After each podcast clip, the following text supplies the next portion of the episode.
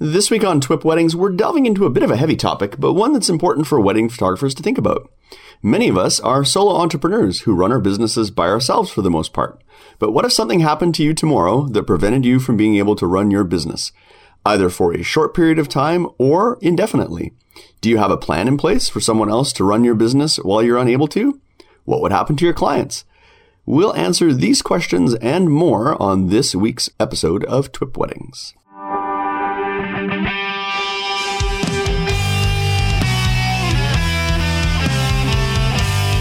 And welcome back to another episode of TWIP Weddings. Uh, once again, my name is Bruce Clark, and we've got him back. He's back in the fold, Mr. Bryan Caporicci. Welcome, hello, sir. Hello, yes, it's very, it's great to be back. It's been a while. It's been sort of a, I was on a hiatus for a little bit there, but I'm, yeah. I'm back and running for good full reason, steam though. ahead for good reason. For yes, good we reason, Had, We had our our son uh, three and a half weeks ago. Congratulations. So, yeah, thank you. Took a bit of a paternity leave and hey, I, I, say like that's the whole point of being a business for yourself, right? Is that you can do those kinds of things for yourself and for your family. So yep. I, uh, I don't regret it. Absolutely. So glad to have you back. We've missed you. So it's great good to, have you back. now, now we've got you back, but we're missing Robert this week, unfortunately. right. So Robert had um, some. His computer went down that he uses in his in his bat cave. Uh, to record the show, his computer went down, so he was unable to join us this week. But he's hopefully got a new computer on order and will be back with us on the next show. But Perfect. um, so uh, so this week uh, we're going to talk about it's a little bit of a heavy topic, I guess, uh, mm-hmm. but we're gonna we're gonna talk about succession planning um, and just things that wedding or really any photographers um, should be doing to kind of safeguard their businesses in the event something ever happens to them and they're unable to run it for even a you know a short period of time or a long you know a longer period of time how you know how can it kind of continue on and keep running? So but before we get into that topic uh, we want to remind you you've got a couple of different ways that you can participate in the show. Uh, we've got our website of course thisweekinphoto.com um, there you'll find uh, our show and all the other great shows that are on the uh, twip network. Um, you can leave your comments on the show notes uh, and of course we leave all the links to everything we talk about there in the show notes. So if you're looking for stuff we talk about like our picks of the week and things like that you can just head over to the website. That's where you'll find those. Um, if you do have a question or a suggestion for a topic uh, for a future episode, there's a couple of ways you can interact. You can send us an email, uh, twipwed at thisweekinphoto.com. Or if you go to the thisweekinphoto.com website and just click on the contact form, you can actually choose the show that you want to interact with and put in your message there and it'll come right into us and we'll get your message. So feel free to share that with us if you want to let us know, um, you know, a topic you'd like us to cover or you have a question for us. And of course, if you uh, are on the social medias, uh, we're kind of on, you know, we're on Instagram. You can follow us there at TwipWed, um, or just add the hashtag TwipWed to your posts, and we'll keep an eye out for those. And our Facebook group is a really uh, awesome place. We got uh, more people joining every week, lots of discussion happening there. So just head on over and join our uh, Facebook group. So there's lots of ways you can get in touch with us. Lots of ways, get in so, touch. Yeah, we love to hear from our audience. So without further ado, let's let's jump into it. Uh, so, like I said off the off the top, I thought uh, you know I thought this week could be interesting, and, and the the sort of the motivation for this topic came. I was just recently at Canada Photo Convention, and I had the opportunity to listen to Tim King um, speak. And one of the things that uh, Tim was talking about was uh, sort of an unfortunate uh, tragedy that had happened to a friend of his who was happened to be, be uh, somebody that he met at Canada Photo Convention, and he became kind of his, his second shooter, a little bit of his right hand man, uh, but he also uh, ran his own photography business. And he had a really tragic accident. He was out just skateboarding, fell off his skateboard, um, and cracked his skull, and, and he and he passed away, unfortunately. So it it got me to thinking, you know, about succession planning. And, you know, a lot of us are solo entrepreneurs, you know, who run our own businesses and a, and a lot of times by ourselves. Um, so what if something happened to you tomorrow um, that prevented you from being able to run your business? You know, do you have a plan in place for someone else to run your business while you're unable to? You know, what would happen to your clients? So I thought it would be an interesting topic for us to kind of dig in.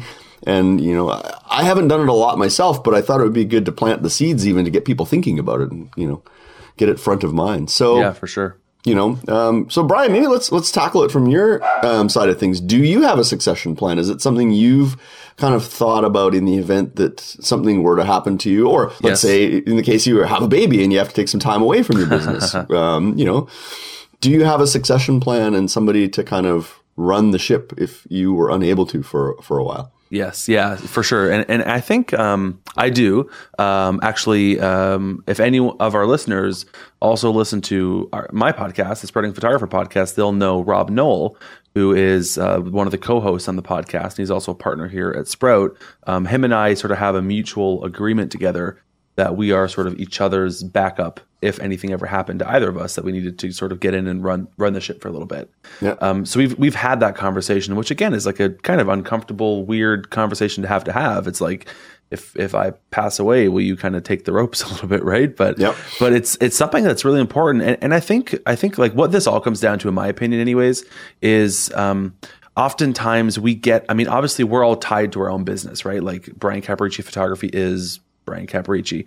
But I think so often uh, we become so dependent on our own ability to do things that it ends up hindering us when we want to take a vacation, when we want to take time off, if something ever were to happen, if we were to get hospitalized, if we were to get sick or get injured or anything like that, if everything you do in your business, if the whole machine, if the churn of your business is exclusively dependent on you as the business owner, I think you're probably setting yourself up not only for a potential disaster if something critical goes wrong, but you're also not setting yourself up for a very balanced lifestyle. If you want evenings off or weekends off or a vacation or a couple weeks off or if you whatever it is, I mean, you're not really setting yourself up for success in that area. So I think in my opinion, this kind of brings it to a bit of a bigger discussion where it's mm-hmm. like, why are we so dependent exclusively on ourselves? I think we should be setting ourselves up with better systems in our business, um, outsourcing certain things, having contractors, relying on other people to help us do things,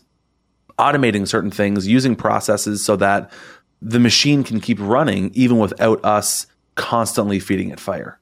Right. So, what would be an example of something that you've in your own business that kind of uh, where you were responsible for it, where you were kind of the one doing it, that you were able to kind of outsource or systematize in some way, so that you could go, you know, put your feet up for a couple weeks on a beach somewhere, and Yeah. and things would sort of continue. Can you give me an example of For sure, yeah. just an element of your I- business? I, remember probably um, I got married in 2010, so 2011. Um, at that point, I had run my business for about six years, uh, and it was just myself, right? So I was just just crushing things. I was super busy, busy. I use the word busy very sparingly, but I was very busy. I was overrun. I was burnt out, and I was at the place where if you were to ask me this question back then, I'd be like, "Oh my gosh, there's there's no way I'm going to be able to take time off. It just couldn't happen." Um, I hired a studio manager, so I hired an employee full time, 40 hours a week, who came in and basically they weren't to come in and do more shooting or to do you know produce any more business but more so to help me maintain things and i remember almost immediately i was able to see the results of that. Once i got her up to speed and trained and uh, on board with sort of the system of running the studio. And then i remember probably three months or four months after that i was at a professional photographers of canada meeting. And i was talking to a few other photographers and i said yeah you know like everything was great. I've been doing all these things. I went on vacation here. I did this. I haven't worked past four o'clock in like a couple of months you know? And i remember one of the photographers saying hang on. So you're running this like really successful very busy photography business yet you haven't worked a day past four o'clock in a couple of months how is that even possible and i just said well it's because i've set up the systems and because i have now support in my business to be able to do that right. so I, I guess for me, I mean, I'm not saying that hiring an employee is the answer for everybody, but certainly a lot of the times that might be the solution. If you just can't handle the workload and everything that comes with running a business by yourself at some point, although that person may not justify more sales or more business, they will help you run a more managed business so that you can potentially take some time off or step back a little bit, or you can focus your time in other areas that are, you know, better used for that. Yeah. And did you did you find when you brought that person on board, it almost forced you to really learn and refine and hone your own systems as well? Because in order to in order to teach somebody Yes. that you kind of had I find that like when I teach anything, whether I'm teaching Yeah. flash or lighting or whatever, in the process of teaching it, I, I learned things about my own you know, you probably learned things about your own system or you probably found gaps or holes or things Mm-hmm. and said, Oh, I don't really know actually how that works. I better figure that out so that I Yeah. can pass it on to the next person, right? Yeah, you know, that's that's actually such an interesting point because so often if we're always the one doing something, right? Whether it's editing or emailing or mailing things or packaging a print or whatever it is in our business, if we're always the one doing it, we probably just do it on autopilot and just do it with the assumption that that's how it gets done. But then as soon as you have to show someone that, it almost makes you think about what you're doing and it's like, "Oh, um, do I do that bow the same way every time or do I not? Or do I kind of waste time thinking of what I should be sending in this email? Or do I actually have email templates that I can just be using to send out every single time? So it, it does, you're right. It forces you to think about what you're doing and why you're doing it. And maybe that's actually a good process, you know, like for photographers that are listening, whether or not you want to hire employees, maybe you should document your entire process of everything you do in your business now as if you were having to teach it to a studio manager because A, it forces you to think about it. You can be more critical about your own processes, so you'll probably optimize it. But then in doing so, you now have a documentation of it. So if anything ever happened, you've got it documented to say, when someone inquires, here's what happens. When an album comes in, here's what happens. When a wedding is done, here's what happens. Yeah, that would be. An, I think that would be an excellent exercise for any photographer to sit down and do. And even if, even if you know you don't have an assistant or hire somebody to do it, like you say, it's going to help you even evaluate. And it might be a, almost like a like a systems process audit um, where yeah. you go through and sit down and review, like, you know, why are some of these things maybe are taking you a lot longer than they need to take you? Yeah. Are there ways that we can improve our efficiencies in certain areas? And you might even find just by going through and doing that exercise that you find, you know, you find some time, you find some ways to uh, maximize your efficiency, cut down on some steps. Maybe, maybe there's, you know, things that are taking you longer than they need to do. Right. Like maybe you look at your, you know, your packaging as an example, and maybe that takes you a long time because like I know I suck at wrapping or tying bows. I know my lab offers boutique packaging for an right. extra few bucks. They can they can do the packaging for it. Right. Maybe that's a step that you get them to do it instead of you doing it or something like that. It's just an example off top kind of off top. Yeah, of head, no, I I think it's like I think it's so true, and I'm just now thinking of another quick example that um, I've been teaching pricing to photographers for probably six years now. And every single time when I teach pricing, part of the lecture of teaching pricing is to say, you know, let's let's look at what goes into any number of your product lines or, or a singular, you know, item in your product line, whether it's a print or a session or an album or whatever.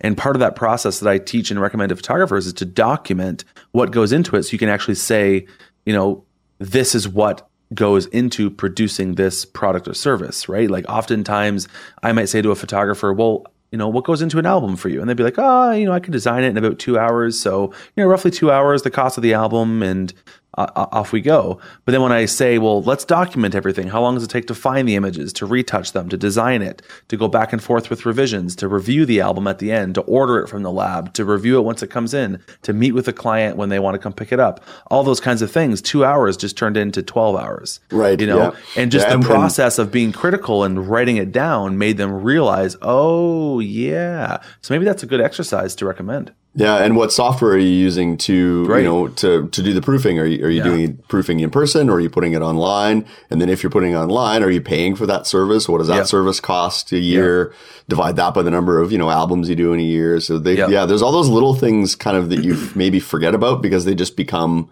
routine and part. You know, again, like you do them on autopilot and you kind of forget them, but they're right. they can be an important part, right? Yeah. And if you miss that step, it, it, you know the whole house of cards could come down as well, right? Yeah, so exactly. Documenting that and having a good system in place. So, um, have you ever run into a situation, or have you heard um, of, a, of, a, situation kind of where you weren't able to even photograph a wedding? Now, we're not talking long term, but even just a short term thing where you weren't mm. able to to uh, you know shoot a wedding, or you knew something was coming up you weren't going to be able to do because of a, a you know a, a life event, whether it's something that happened to you or a family event or something like that. Yeah, it's it's never happened to me personally, um, but certainly I have the support and infrastructure set up that if it did, I would have a solution. Um, but I do know someone locally, actually Rob, the one I mentioned earlier, yep. um, ended up filling in for someone locally, a, a mutual friend of ours who um, this photographer was supposed to be photographing a wedding on the Saturday, and on the Friday he woke up with like the worst pain ever in his stomach, and he went to the doctors, the emergency room, and they basically said like, "You, we need to get you in right now for emergency surgery." I think it was his kidney had imploded or some weird thing, Ooh. like some really bad thing that was like, "This cannot wait. You're right. going in under the knife right now." And the doctor basically said like, "You're going to be bedridden for a couple weeks." And, and the, the photographer was like, "I have a wedding tomorrow," and he's like you're not shooting it. yep. so this photographer called Rob and said, "Oh my gosh, like I'm in the hospital. I'm about to go into surgery. Here's what's going on. Can you figure something out?" At the time, Rob was actually uh, the president of Professional Photographers of Canada, Ontario.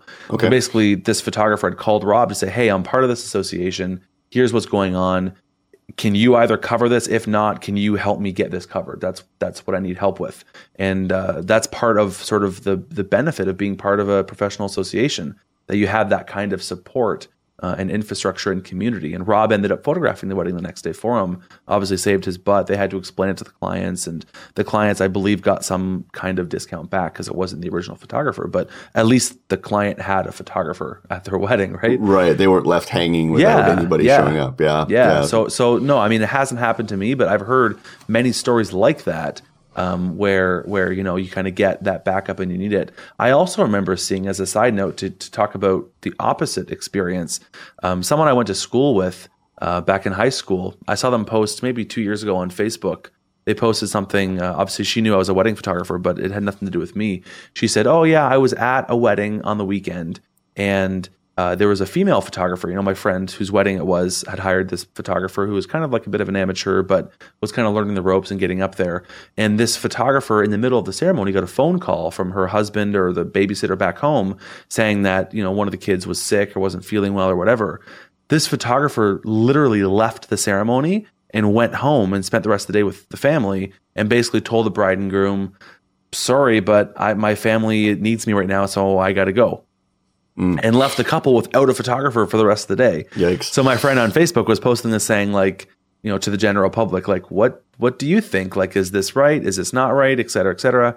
And my opinion is that, like, yeah, I mean, emergencies, families come first, but you can't just leave your couple high and dry like that if you don't have a contingency plan. So I think you have to think about those things. Oh yeah, absolutely. Yeah, I've seen that you know a few instances here, and you know I'm part of a few. I used I was a member of the of the PPOC for mm-hmm. a number of years. I'm not currently, um, but I certainly formed a lot of really good relationships um, being part of that organization, and and I you know I know that if something were to happen, you know, and I needed to find somebody that I could, you know, I could lean on some of those connections that I made um, during that time, and and they would, you know, I'm sure rally, you know, to you know find somebody, or if they could do it themselves, but if they right. couldn't, you know, kind of rally support. But I've also seen, you know, uh, just you know, getting to know your community of other photographers and not being an island, right? There's some, yeah. I think most photographers are generally pretty social in most cities, right? They'll go out and network and get to know other photographers. But so, you know, there are cases sometimes if you move or relocate maybe to a new city and you don't know anybody, um, you know, it takes time to build that network up of you know other people that you can reach out to or connect with if something like that happens so you know we've got a number of different ways of doing that there's you know some facebook groups that i've seen where people will do that if something comes up in it you know it's urgent you know they can kind of put the call out and, and see who's available it's certainly sometimes it can be difficult because you know the other photographers might have their own jobs booked particularly mm-hmm. when you mm-hmm. get into the summer season right? It might become, you know, the popular dates like August, for example, here uh, where we live. I know August is always like the most hmm. popular, right? So, um, but there's generally somebody around that could probably, you know, help you out. But um, an interesting thing was that, uh, so Tim King in his talk at, at CPC, um, you know, this, when this incident happened, it made him realize that he didn't really have something, you know, sort of more um, formal in place.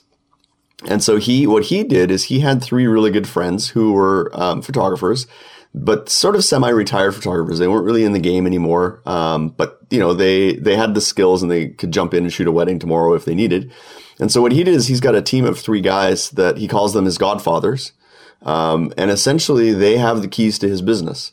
And so if something, so they kind of know uh, all about his systems. They know like, okay, if something were to happen to, to me tomorrow, here's where he, he keeps all of his bookings. Um, you know, here's where we can find out his calendar of what he's got coming up for shoots. Here's how we can get, you know, his, his uh, database of clients. Um, so they have all that plus they're photographers. So they could step in and actually shoot the job, mm-hmm. um, at least in the, you know, in the short term. Um, and then develop whatever long-term solution if he's, you know, if it was a case where say, he, he passed away or had a serious illness and was going to be hospitalized for a long period of time. So he right. he recommended setting up your own team of you know of godfathers, so to speak, um, to be you know the ones that could potentially back you up if something were to happen.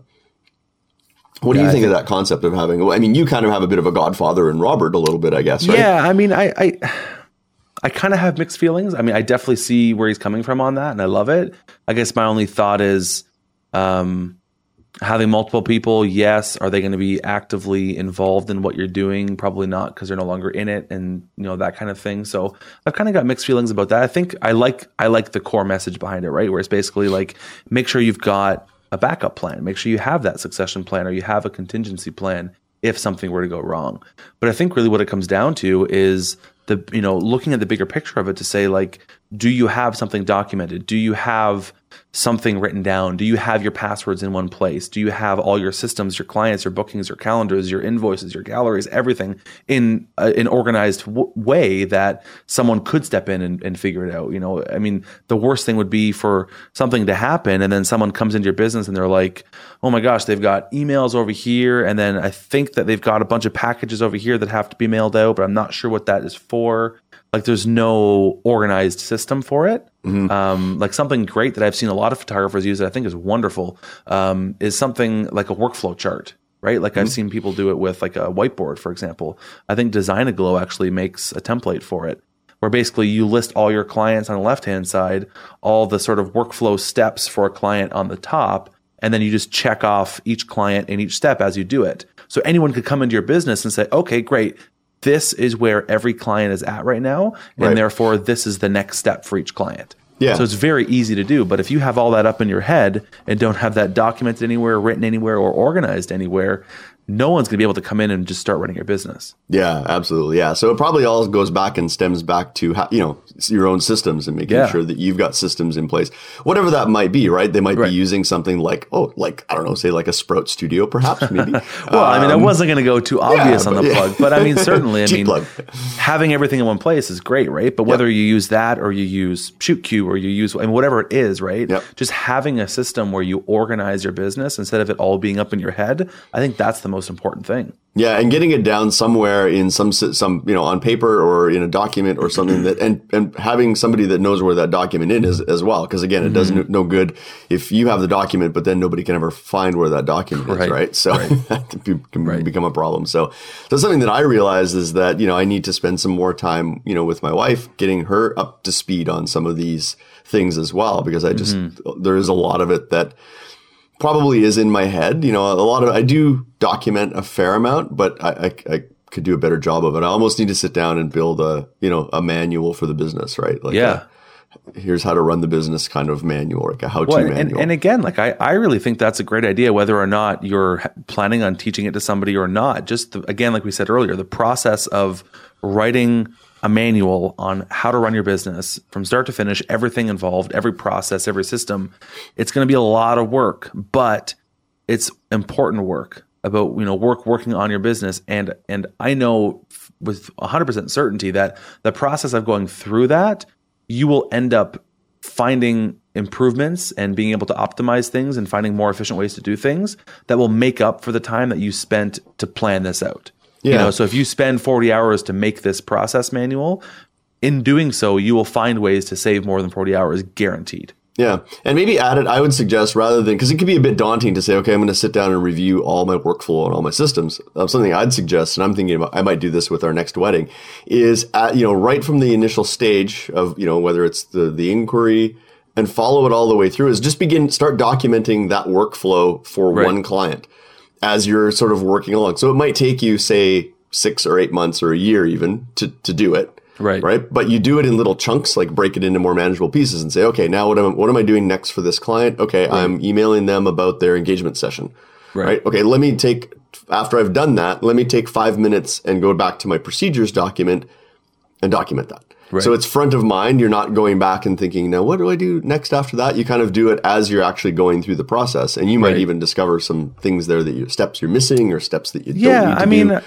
I, I have a bit of a mixed a mixed thought on that actually, and I, am just discovering this in my head as we're talking about it. But the, but for me, succession planning is more about how do we how do we make sure things don't fall apart versus how do we uh, you know, keep things going as is. You know, like if something were to happen to me and I and I were to be hospitalized and it was you know horrible, I wouldn't expect that like we'd still have an engagement session for every one of my couples, Right. you know, like Yeah. this week, right? Or so Yeah. I wouldn't expect that they'd still get the Starbucks card mailed to them. It's like, mm-hmm. Yeah. but I would not expect for them to like not get their images or not get the album that had been ordered for them already, or to finish up the album or things like that. Right. So I feel like there's there's a bit of a difference in planning to sort of maintain the same level of customer experience that you're used to giving people versus planning so that if something horrible were to happen, you know, shit wouldn't hit the fan type of thing. Right. Yeah, that's a good point. Yeah, because there could be it could be just a temporary thing where you just need to Right. you need to keep the business chugging along until you're Right. able to get back in there and, and, and Right. drive again. But there could be, like you say, the alternative, which is obviously the kind of the extreme case scenario, is where you know basically it, might be the end of the business if something Right. dire were to happen to the owner. Right. Right. Um, like I can't see if if something were to happen to me tomorrow and I was no longer around, I, I don't see the the business probably continuing Right. most most likely, right? Right. Uh, for the most part, I am I am the business.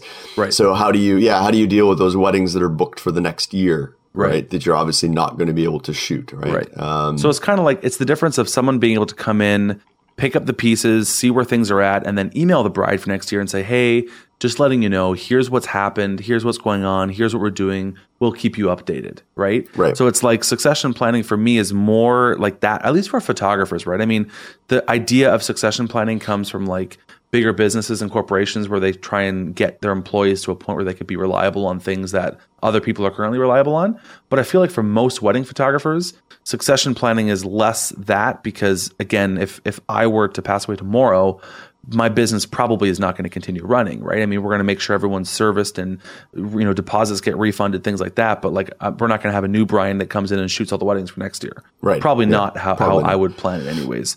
So it's like the difference of someone being able to come in, pick up the pieces, settle down things, calm the storm, and make sure everything sort of gets gets over overseen with with proper care versus someone coming in and just basically picking up the business as if nothing ever happened. right. So I, th- I think that's where sort of having that. Now, with that, we, we both just said something important about like, well, what happens about you know we're wedding photographers. This is this weekend weddings.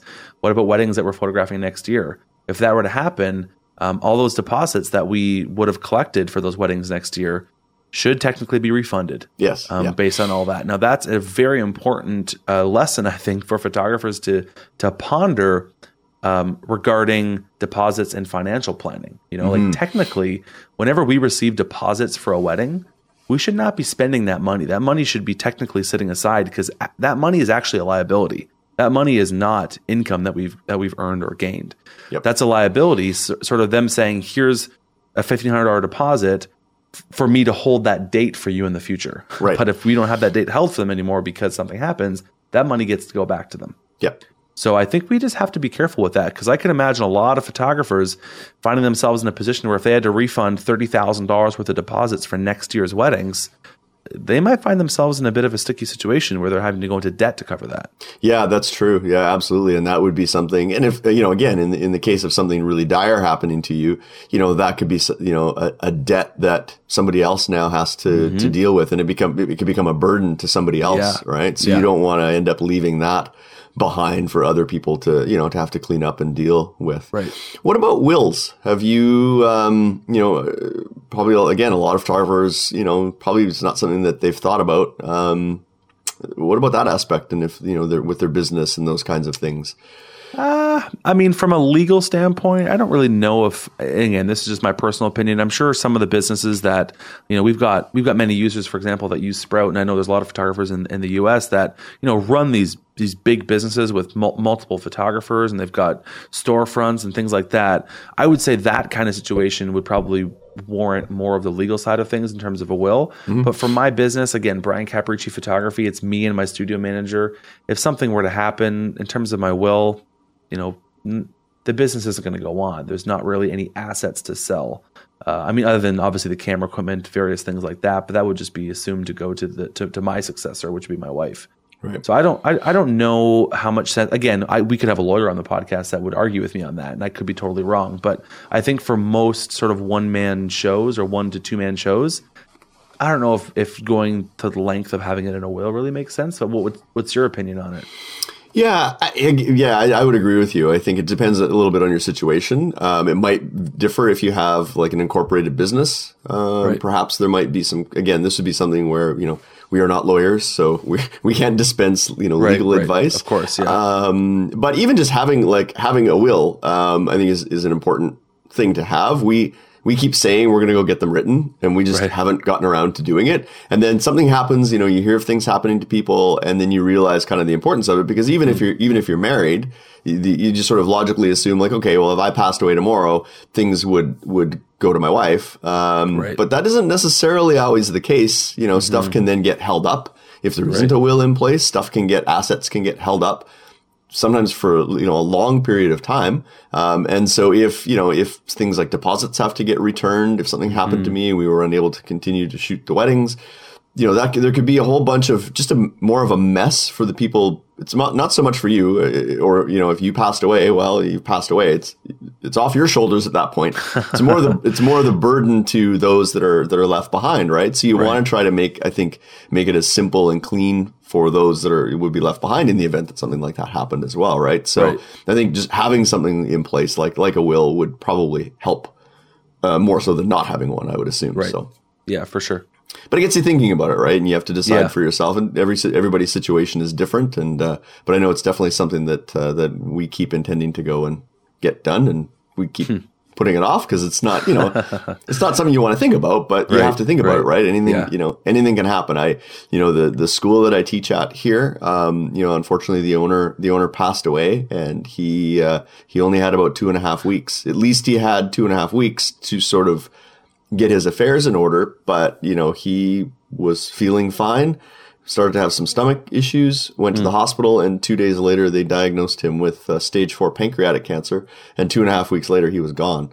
And he, you know, same thing, like with his business, he was, he ran the business for the most part with his right. wife supporting, but she didn't know all the pieces to the business. Right. Um, so, you know, again, she had to call on some other people to step in and help her out, um, on some, you know, some of the back end, the technical right stuff, right? But so it's situations like that that'll happen in life that you realize that, you know, anything could happen tomorrow mm.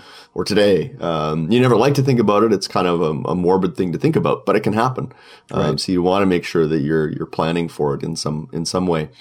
Um, you raised an interesting point about passwords and things like that. So the digital, right. you know, the digital, my pick of the week is going to be uh, sort of related to this, but, hmm. um, a lot of our stuff lives in you know in the digital world, right?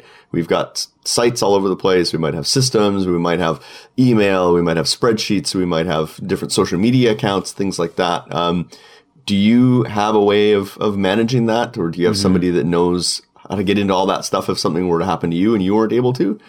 I have sticky notes all around. No, I'm kidding.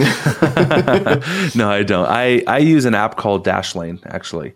Um, okay. And I love Dashlane. I've gone through a couple of them. I've tried one called LastPass. I've mm-hmm. tried one called 1Password. Mm-hmm. Uh, and I've really settled on Dashlane now. I've been using it for a couple of years and I love it. Oh, um, basically, what happens is you have like one master password. Yes. And then once you get into the master password, Dashlane basically has everything else. And in Dashlane, not only do I have all of my passwords, my logins, all that kind of thing, but I also have all my credit cards, my social insurance number, um, all my addresses, all my phone numbers, all different kinds of things like that. So it actually acts because there's a plugin for like Google Chrome and Firefox and all that. It acts as an autofill. So basically, whenever I go to any website in Google Chrome, Dashlane just picks up and says, "Hey, want to log in as this?" I click yes, and go. It logs me in.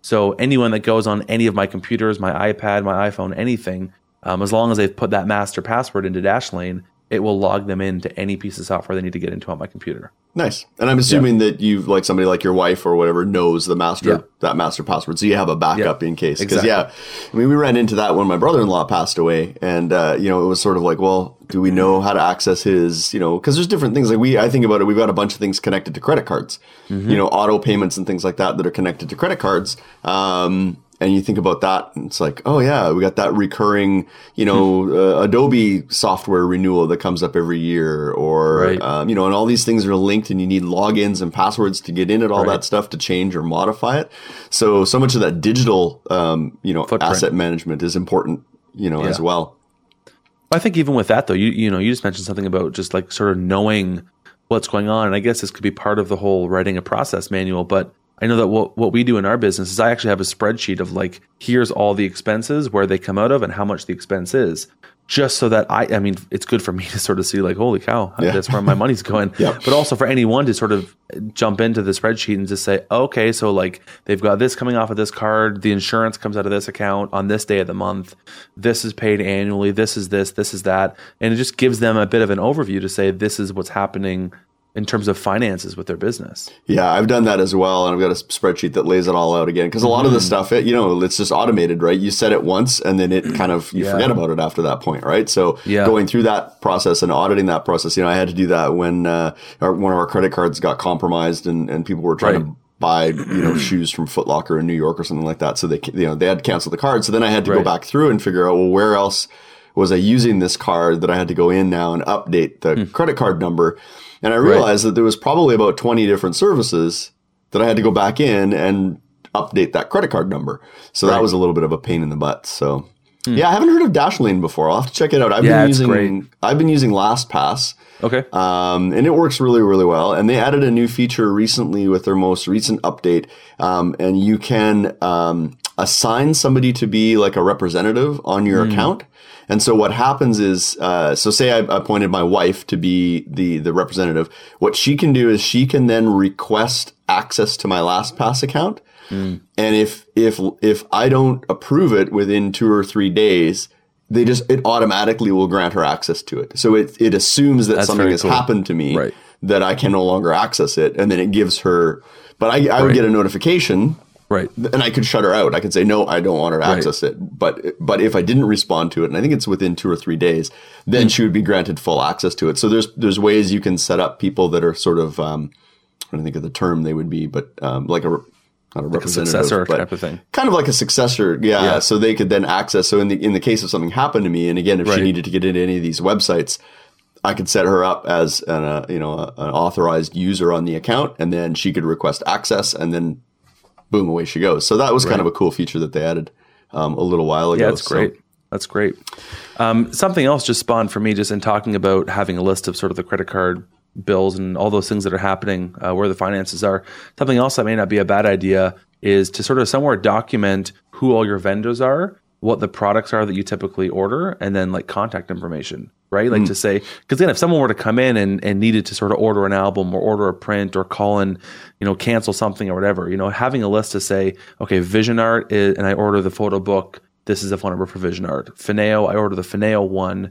This is the size. This is their phone number. Uh, you know, clear, crystal clear prints Canada.com if they need to order new sleeves for something, you know, just having a list of all of your vendors, your suppliers, just again, probably would help you organize your business a bit better. So you're not having to go search for things later. Yeah. But also just kind of gives that really good snapshot if someone had to come in to sort of say what's going on with their business. Yeah, absolutely. Yeah, that's a good point too. Yeah, vendors, and then obviously if you have employees, there's you know mm-hmm. there'd be things there to consider as well. Like in your case, you've got a studio manager, but if you had yep. other employees or if you had associate photographers, you yep. know, working in the business, you know, um, how does that work? Who are they? Yep. You know, what's the what's the arrangement um, with them? You know, so are all those systems documented? You know, so that if you know again, you're out of out of the picture for a little while. Could somebody step in and know that, oh yeah, okay, this this associate photographer is shooting this wedding. Here's how I, you know, here's the workflow for that right particular scenario, right? So you have to look at your business and really kind yeah. of do a, a high level kind of analysis of all the steps and all the yeah. moving parts and all the moving pieces geez, running a photography business is so easy, huh? It's so easy. All you need is just a nice camera. Yeah. yeah. But, you know, th- these are the things that you really have to consider and think about. Yep. And it's the day to day stuff that you probably don't think about because, right. again, it becomes autopilot, right? It's the right. stuff that you do um, kind of almost by routine. So, well, and, and, something else, I don't know if you're if you're going to ask this or not, but I know it's in the in the notes to sort mm-hmm. of have a potential discussion about. But you know, what happens if something were to happen to you and you you know were were out of commission for six months, right? Well, all of a sudden now the income that you've been making and you've been used to making and that you've budgeted on having that income potentially could completely go away. Mm-hmm. So what happens then? You know, how do you support your family if you have to support your family? How do you pay your bills? Um, so having something like a disability insurance or uh, critical illness insurance or various things like that, even having life insurance in place if something really horrible were to happen to you, um, wh- what's going to kind of come in and, and help those who are your successors to help them manage everything, pay off bills, you know, make do without your income in your business. Yeah. Um, what so, do you, you know, recommend? Like do you that. do you have any picks or anything that you'd recommend? All I mean, obviously above. we're here in, yeah. we're here in Canada, so yeah. it's going to be different depending where you are in the world. Yeah. But here in Canada, what uh, you got a health benefits yeah. program, a package? I do. Yep. Yeah. yeah. So so my recommendation actually instead of suggesting what I do specifically because I actually have like four different life insurance policies. We've got RRSPs. We've got all different kinds of things like that that are all um, uh, you can liquidate them in the event that, that you know obviously I pass away. Um, but we also have health insurance and critical illness insurance and things like that. But my suggestion would be basically, you know, meet with a financial advisor.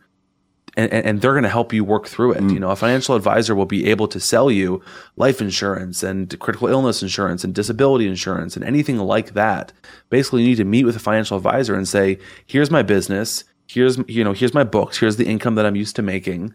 Um, help me set myself up not only in the situation that something were to happen really horribly to me but also in the case that what if i was away and couldn't shoot for three months or six months or for a year? What if i were to lose my eyesight?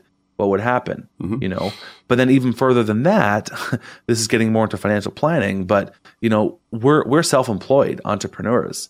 Uh, we don't have the benefit of having a pension plan like most you know employed people would would have by going right. to work for yep. you know the school board or something like that. So you should be planning for things like that.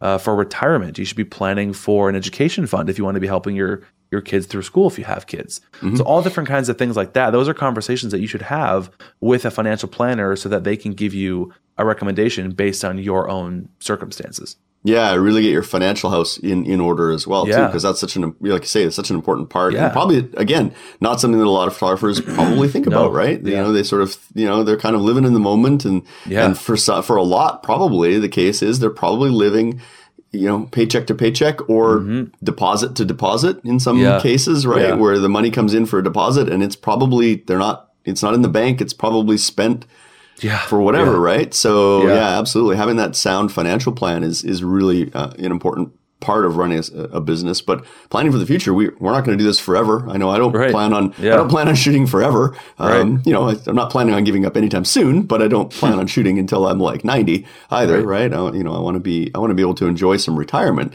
So you yep. do have to start planning for that and start putting aside you know money for retirement because, like you say, yep. we don't have you know pensions and, and these kinds of things um, that you know people working for you know a, a, I guess a regular nine to five kind of job for working for somebody else might have. Yeah. So you know, it's it's a, the hardest thing for me. Every fall, I have my my my premiums due for that that mm. stuff come out, and I sort of it kills me every time to write a check for the amount of money that I'm writing a check for. You know, because I in total, I think it ends up being around fifteen or twenty thousand dollars that I'm writing a check for every fall, or multiple checks for various different things.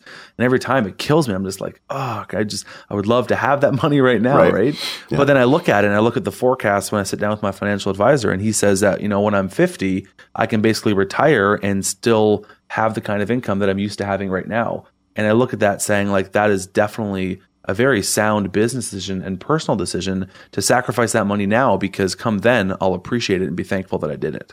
Yeah, you definitely have to put a little bit of that, you know, immediacy and being able to live in the now off a little bit, yeah, right? You have 100%. to delay some of that, right? For and, sure. And, but we're very much, I think, very much a, a bit of a now society, right? Yeah, we want yeah we want things when we want things. And if we don't yep. have the money, a lot of people go out and borrow money or throw it on a mm-hmm. credit card, right? There's this, you know, we got to have it today. We can't save for tomorrow kind of mentality I find right now. And that's, yeah. It's getting people into a lot of problems. and I know trouble. Yeah. I know a lot of friends that don't have any savings, you know, and they're in there, you know, now they're getting into their thirties, um, late thirties and they have no savings. They have no retirement so savings.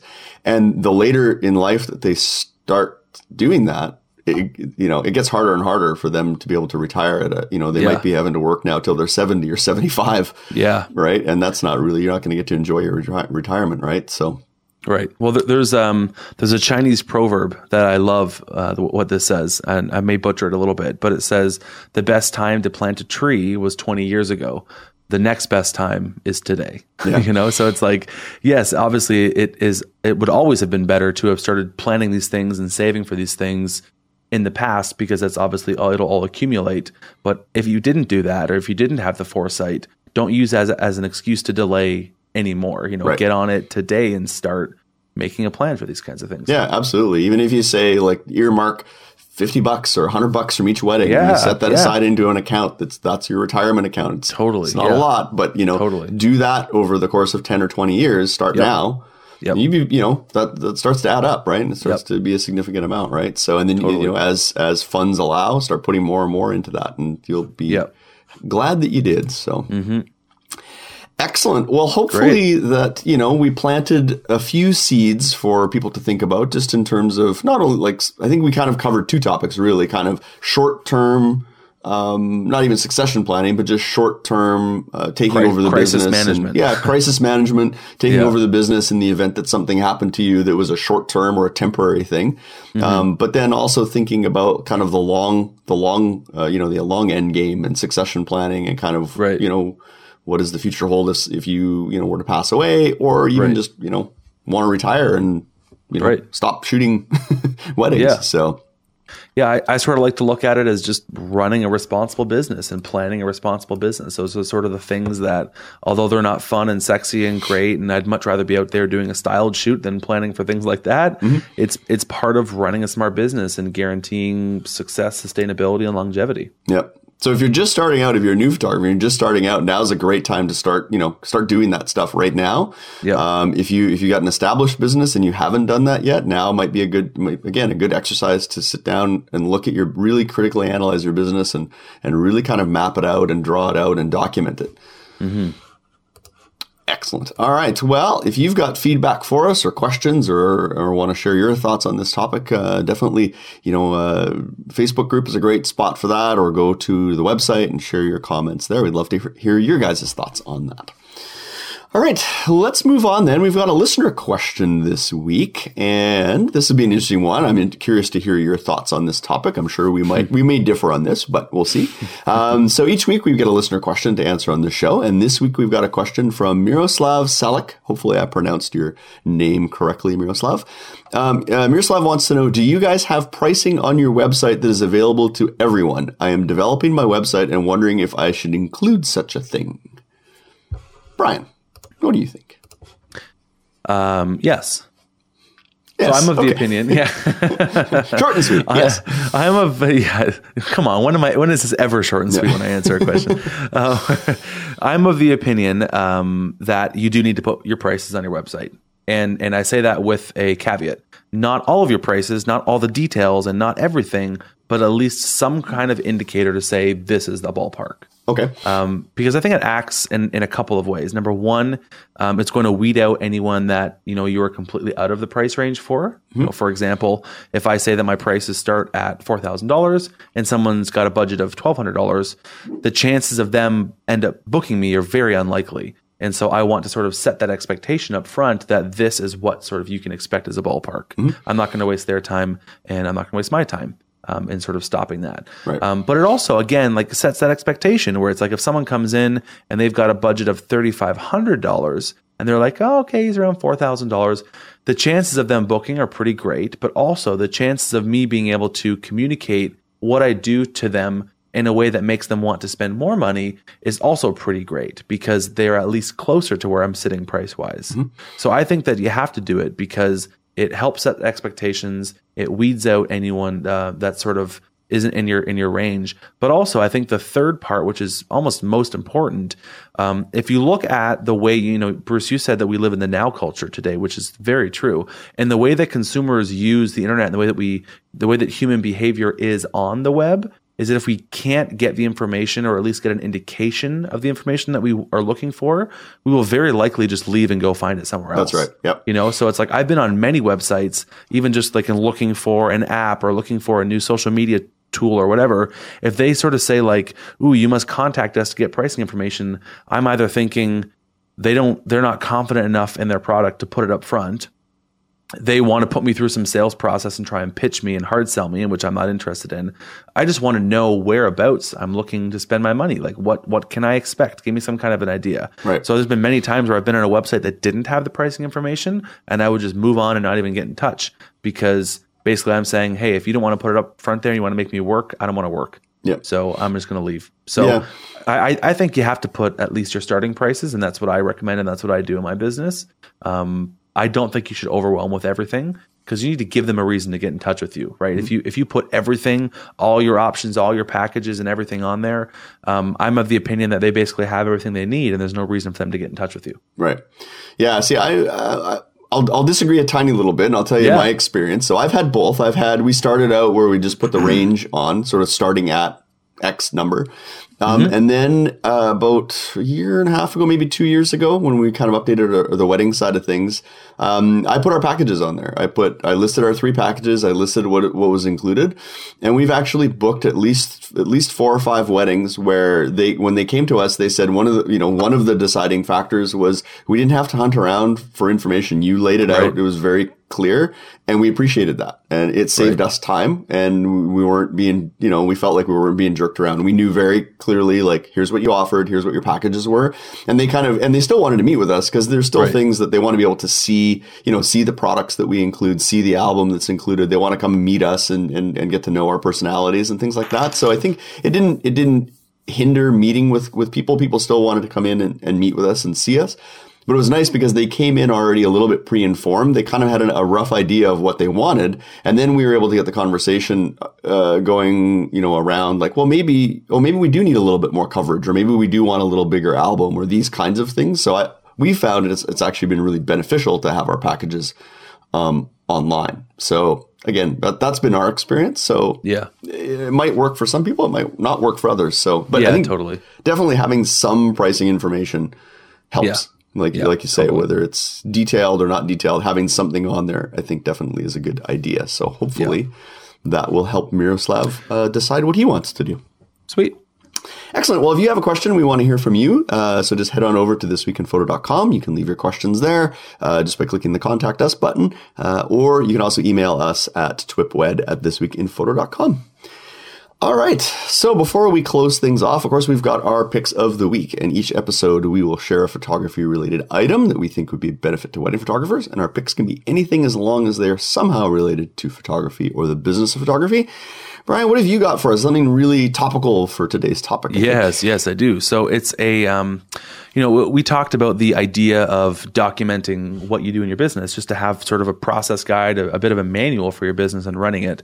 Um, in the in the typical techie way, I mean, obviously you could just write that down. You could open up Google Docs and write it there. You could open up TextPad and write it there. But I kind of love the idea of having like nice little cool systems to do things, to make it pretty, to make it easy, to mm-hmm. make it more straightforward. Because I think if you reduce friction, it makes it more likely to happen right? If it's if it's easier to do, if it's nicer to do, if it makes it more enjoyable, you're more likely to do something. So there's an app called Sweet Process, and I've used this in the past, and I love it. And sorry, when I say app, it's a web tool. Okay. it's a website basically, and it allows you to basically document. Uh, a process step one step two step three but it does it in a really really easy straightforward beautiful way you can drag images around and it's very simple and then you can basically create you know documents that are all of your processes you know so it's like to prepare for a wedding step one i do this step two i do this step three i do this step four i do this to order an album step one i do this here's a screenshot of this step two i do this here's a video i'm embedding of this so you can do all different kinds of things like that to create a really simple straightforward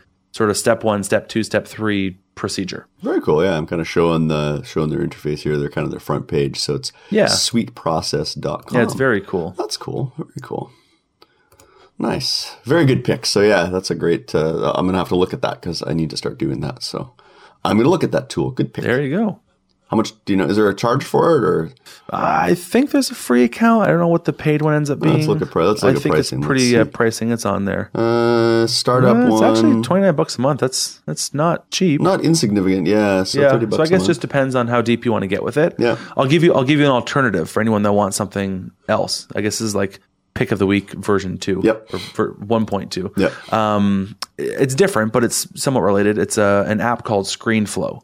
Um, and we use we use this here in Sprout all the time because we're doing documentation videos and things like that. But ScreenFlow basically you press record and it will record everything on your computer screen. Mm. So it's great. I actually did this when I had first hired a VA in between my last studio manager and my current studio manager. I had a, I'd hired a VA to do a whole bunch of things for me, a virtual assistant, Mm. and I documented my process through ScreenFlow. So I basically opened up ScreenFlow, pressed record, and then I just said, "Hey, okay, I'm going to walk you through how I go and do this task. So first I go here and do this, and then I go here and do this, and mm-hmm. then I go here and do this. So it records my voice, it records my face talking, and then it also records the screen that I'm showing it on. So it's a great way to document different processes and, yeah. and that's more of like a one-time fee of 29 bucks and you download it once and you have it forever so that's a great process too to make more in-depth documentation in video form of your processes awesome excellent bonus pick i like it there you go very good that makes up for robert so so that one was go. like Yes, now we still have three picks of the week. Perfect. Excellent. Sounds good. well, my pick this week, I kind of mentioned it previously, and it was it was LastPass. So if you're looking for kind of a password manager or something to put all that stuff into, um, but they also have a really great article, and we'll link to it in the show notes. Um, uh, just preparing a digital will for your passwords, um, mm. and it's you know it just sort of goes into like you know who needs it, you know what sorts of things should you put be putting into that, um, you know, and they had like you know pieces of information like um, you know passwords to your computers, PIN codes or passwords for your tablets or smartphones. Uh, what's the PIN code for your voicemail? Right, that might be an important hmm. one. Right, if something happened right. to you and somebody need to go in and check your voice because there might be an important um, urgent voicemail from a, from a client. As how, do, how does somebody go in and access that? Um, you know, bank pins, loyalty cards, all that kind of stuff. Right, so hmm. having all those things, you know, in um, you know, in a document. So this is a really good article. It gets you kind of thinking about um, having a digital will. So again, link to that in the show notes. Awesome. Well, I guess that brings us to the end of another episode of TWIP Weddings. Of course, we want to thank our uh, sponsors for their support and uh, remind you know uh, you to send in your questions for the show and share your thoughts by commenting on the blog post for this episode. So, Bryan, where can people go if they want to keep up with you? And what have you got coming up? Um, actually, Where yeah, what coming you? up? So, yeah. so um, photography education wise, um, everything I write and do and talk about is over at sproutingphotographer.com. So, we've got our podcast that we do twice a week, all about the business of photography. We write educational articles about the business of photography. And uh, we've got some pricing calculators over there as well. So if anyone's interested in going over there and diving into that, sproutingphotographer.com is where I live and breathe. And obviously, our parent company here is Sprout Studio, our software. Uh, we talked about that in a previous episode. Um, obviously, anyone's interested in that, get sproutstudio.com to help them organize their business uh, that's pretty much all I got going on. We're just, uh, like I said, I'm sort of back to work now. So this week is like catch up for me to kind of get back after three weeks of being away. But um, yeah, we're just kind of crushing through here with Sprout and doing lots of education. We're coming up to wedding season. So mm-hmm. uh, that's coming up as well. I've scaled back my weddings this year just because of everything we got going on with Sprout. Sure. But I still have obviously quite a few weddings. So if you want to check out my website and what I do photography wise and some of my, my photos, uh, it's bcapphoto.com. Excellent. Very good. And Again, we'll link to all those things in the show notes if you're looking for Bryan. Awesome. And if you are looking for me, again, you can find me over at my website, which is momentsindigital.com. Uh, we're coming into wedding season shortly here as well. So there's going to be lots of activity happening on the blog post with engagement sessions. Mm-hmm. Just finished a couple of styled shoots recently. So that was kind of fun doing some collaboration there during kind of while we're waiting for wedding season to, to kick off. And then, uh, yeah, and then we'll be pedal to the metal and, uh, right into it here right away. So looking forward to wedding season, just kind of getting into high gear here. So excellent. And of course, if you were looking for the show, just visit our, the website at thisweekinphoto.com. Uh, there you can, if you're listening to this on the web, of course, you can also subscribe to it in your favorite podcast catcher. Uh, this show and lots of the other great shows that are on the uh, the TWIP network. And uh, of course, you know you can leave your comments there as well. And thanks again for listening to TWIP Weddings, raising the bar one wedding at a time.